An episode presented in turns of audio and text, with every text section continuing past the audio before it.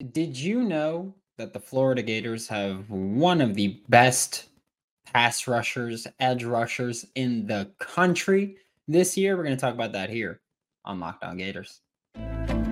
You are Locked On Gators, your daily podcast on the Florida Gators. Part of the Locked On Podcast Network, your team every day.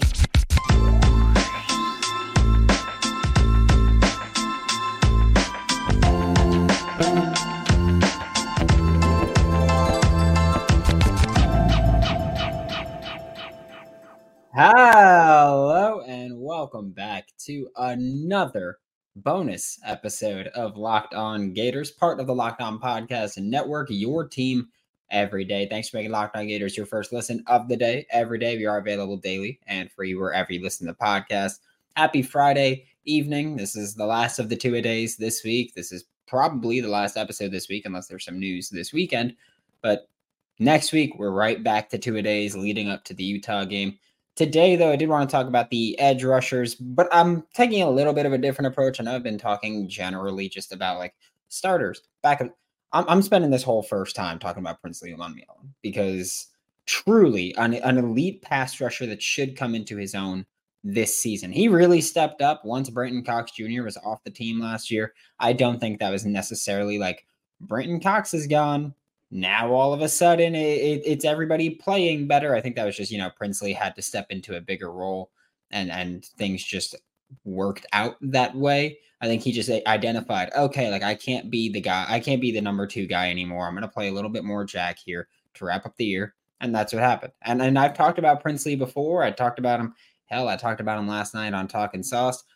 I've, I've talked about this story before. I was at the Senior Bowl this past year and I had multiple scouts, Brown scouts, Lions scouts going, that 33 is the best defender on this football team. Last year, so including Ventrell Miller, Amari Burney, including Gervon Dexter, who was a second round pick, they think Princely Umanmielen is better than all of them. So Princely has expectations right now in the NFL. I think after this year, he's gonna be gone to the NFL because I mean he's on the Senior Bowl watch list, which means he's probably going to get an invite to Mobile because he has just the athletic profile where even if he doesn't have a great year, just knowing Jim Nagy, he's going to send that invite to Prince Princely Umanmielen. He's got the SEC pedigree, multiple years of experience. He's got the spin move. He, he's he's got some traits that NFL teams are going to want to see. So Princely Umanmielen. I will say, if he declares for the draft, he's probably going to be in Mobile for the Senior Bowl.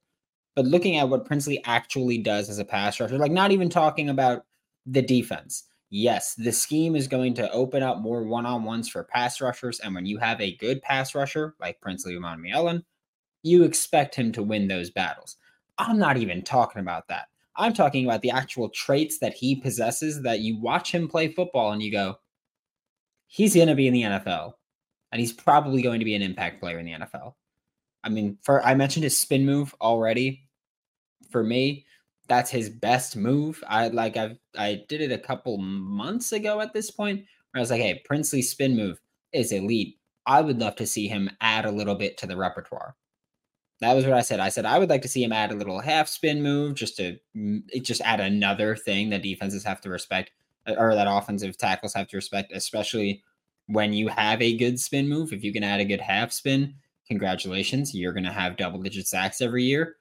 But one thing that Princely's been working on that is my favorite pass rush move is the long arm.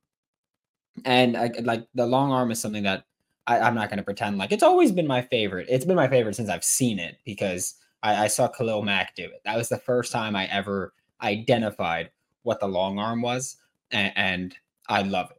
Like it does help, especially when you actually do have very long arms, because it makes an offensive lineman. It makes it more difficult for an offensive lineman to get his hands on your chest and control you because you're keeping that distance. It, it's converting speed to power. And we talk all the time, at least in the draft community where I got started covering football. When we talk about just just player and evaluating these edge guys, a lot of it is can you convert speed to power?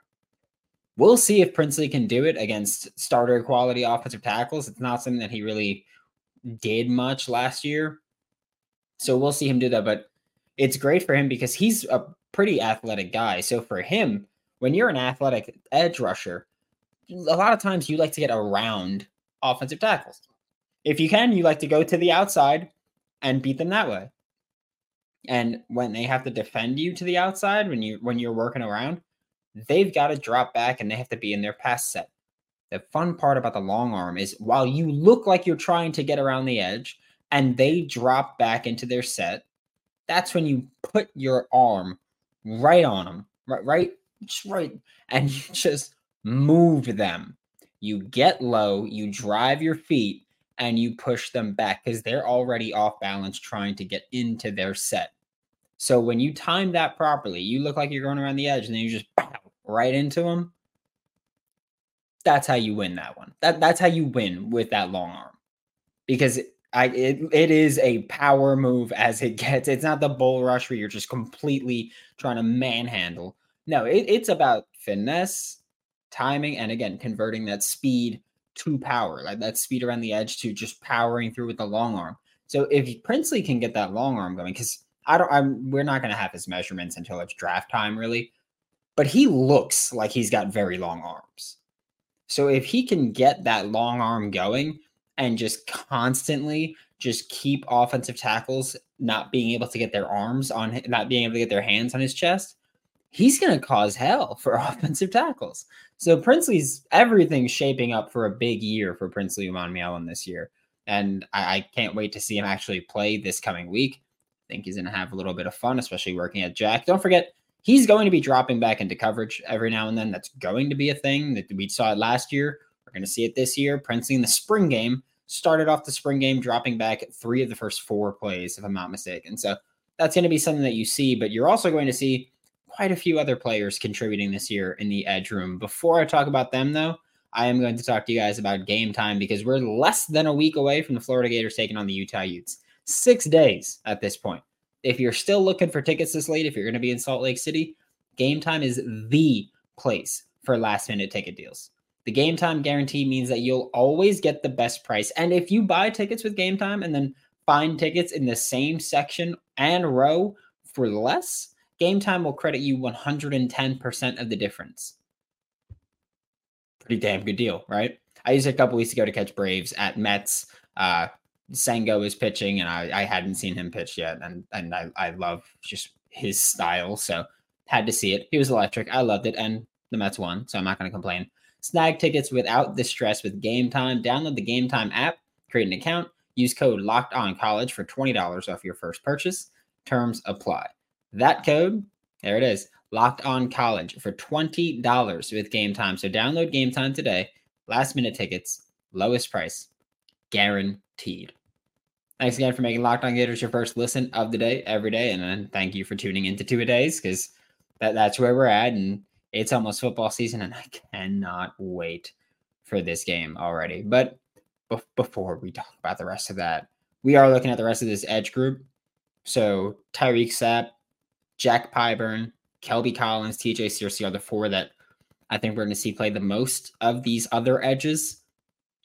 Jack Pyburn, I know, ha- had the big scrimmage game after Justus Boone, or the big scrimmage after Justus Boone went down with, with his torn ACL. And Jack Pyburn took off, and it was like, oh, Jack Pyburn had three sacks and he had a great game. That's awesome. Like, like if you can be that kind of pass rusher, you're going to find playing time. I personally don't care what you did in a scrimmage, especially when I'm the type where I'm like, a Florida Gators offensive line, I don't think they're going to be good in pass protection. So if you can get sacks against them in the scrimmage, especially, that's not that impressive to me. But if you can do that in a game, I don't need you to get three sacks. If you could just be a pass rusher, if you get three pressures a game, I'm happy with it. I don't need you just living in the backfield. I need you just making enough plays to be threatening. So if Jack Pyburn can do that, hell yeah, love it. Kelby Collins, TJ Searcy, true freshman. I, I, think that Kelby has a better shot to play right away. Kelby was one of the highest rated commits in the class, if not the highest rated in the class for 2023. Uh, he, it was a, a Florida, Alabama, like like this was Billy Napier going into Alabama and taking a guy that Nick Saban wanted. This is one of the biggest recruiting wins that the Florida Gators have had with Billy Napier. So Kelby Collins, think he's going to play a bit early. TJ Searcy, another guy that's probably going to play a bit early. There is a ton of youth and very little experience here behind Prince Princely Umanmielen. That's a good thing and a bad thing. Because yeah, ton of youth. We're gonna see these guys, and maybe one of them's uh, just complete diamond that we weren't expecting. True, maybe they're not. There's that, but odds are, I feel like four people, you might get one of them be great. You're not going to get all four of them being bad. So you're gonna find out who who's your big time players here, and and you'll get that from Tyreak Sapp, Jack Pyburn, and Kelby Collins, T.J. Searcy early on. Very little experience. Yeah, Tyreak Sapp's the most experienced. Jack Pyburn is not. Kelby Collins TJ Searcy, true freshman. However, guess what? The only way to get experience is by going out there and doing the damn thing. So for me, I get it. Like very little experience. It is a, a bit of a knock because you're like, well, early on, might be some mental errors, might be some whatever technical errors. Yeah, but the only way to correct those is by actually playing. So get them out of the way now, and then you will have guys with more experience because they will be more experienced themselves. Justus Boone was supposed to be a big part of this defensive plan. He was supposed to be the defensive end starting opposite Prince Princely Umanmielen, but is unfortunately going to miss the rest of the season after getting hurt in one of the scrimmages. Tyreak Sapp is, is the guy here that, for me, and I've, I've said this since as long as I can remember, really, he's always seemed like a more natural fit as a defensive end, like the F is Florida's defensive end spot. There's Jack's the stand up edge rusher. F is the defensive end spot. I felt like Tyreak Sapp's always been more of an F build and skill set, but they've had him in at three tech, which is defensive tackle. But yeah, I've, I've always felt like Tyreak Sapp's been best suited to be an F defensive end that can bounce into three tech, that can bounce out to the stand up edge rusher role, and kind of be used in a versatile way I think we get to see that now because again, he was mostly playing three tech more than anything else. He was mostly playing defensive tackle more than anything else. With Justus Boone being hurt, that gets Tyreak Sapp back on the edge. So that gets Tyreak Sapp at the F, and, and we're going to see him get to work that way. So I think that Princely is going to be great this year. Tyreak Sapp, I'm excited to see what he can be because I, I think now he's going to play in his natural spot and then you've got three very young edge guys in Jack Pyburn, Kelby Collins, and TJ Searcy that, again, if like at least one of them has to really separate themselves from the pack, most likely being Jack Pyburn based on what we've heard in fall camp and just having at least a little bit of experience. But either way, it's a fun group that I can't wait to see. Thanks for making Locked On Gators your first listen of the day. Every day, we are available daily and free wherever you listen to the podcast. We'll be back Monday, and it'll be game week. Like like it I get it. Now we're less than a week away, so it's a kind of game week. Monday will be the Florida Gators play football this week, and I cannot wait for it. So freaking stoked. For Locked On Gators, I'm Brandon Olsen. Don't forget to follow me on Twitter at WNS underscore Brandon. Find all my written work with the whole nine sports, Giants Country, NFL 33, and I'll see you all Monday.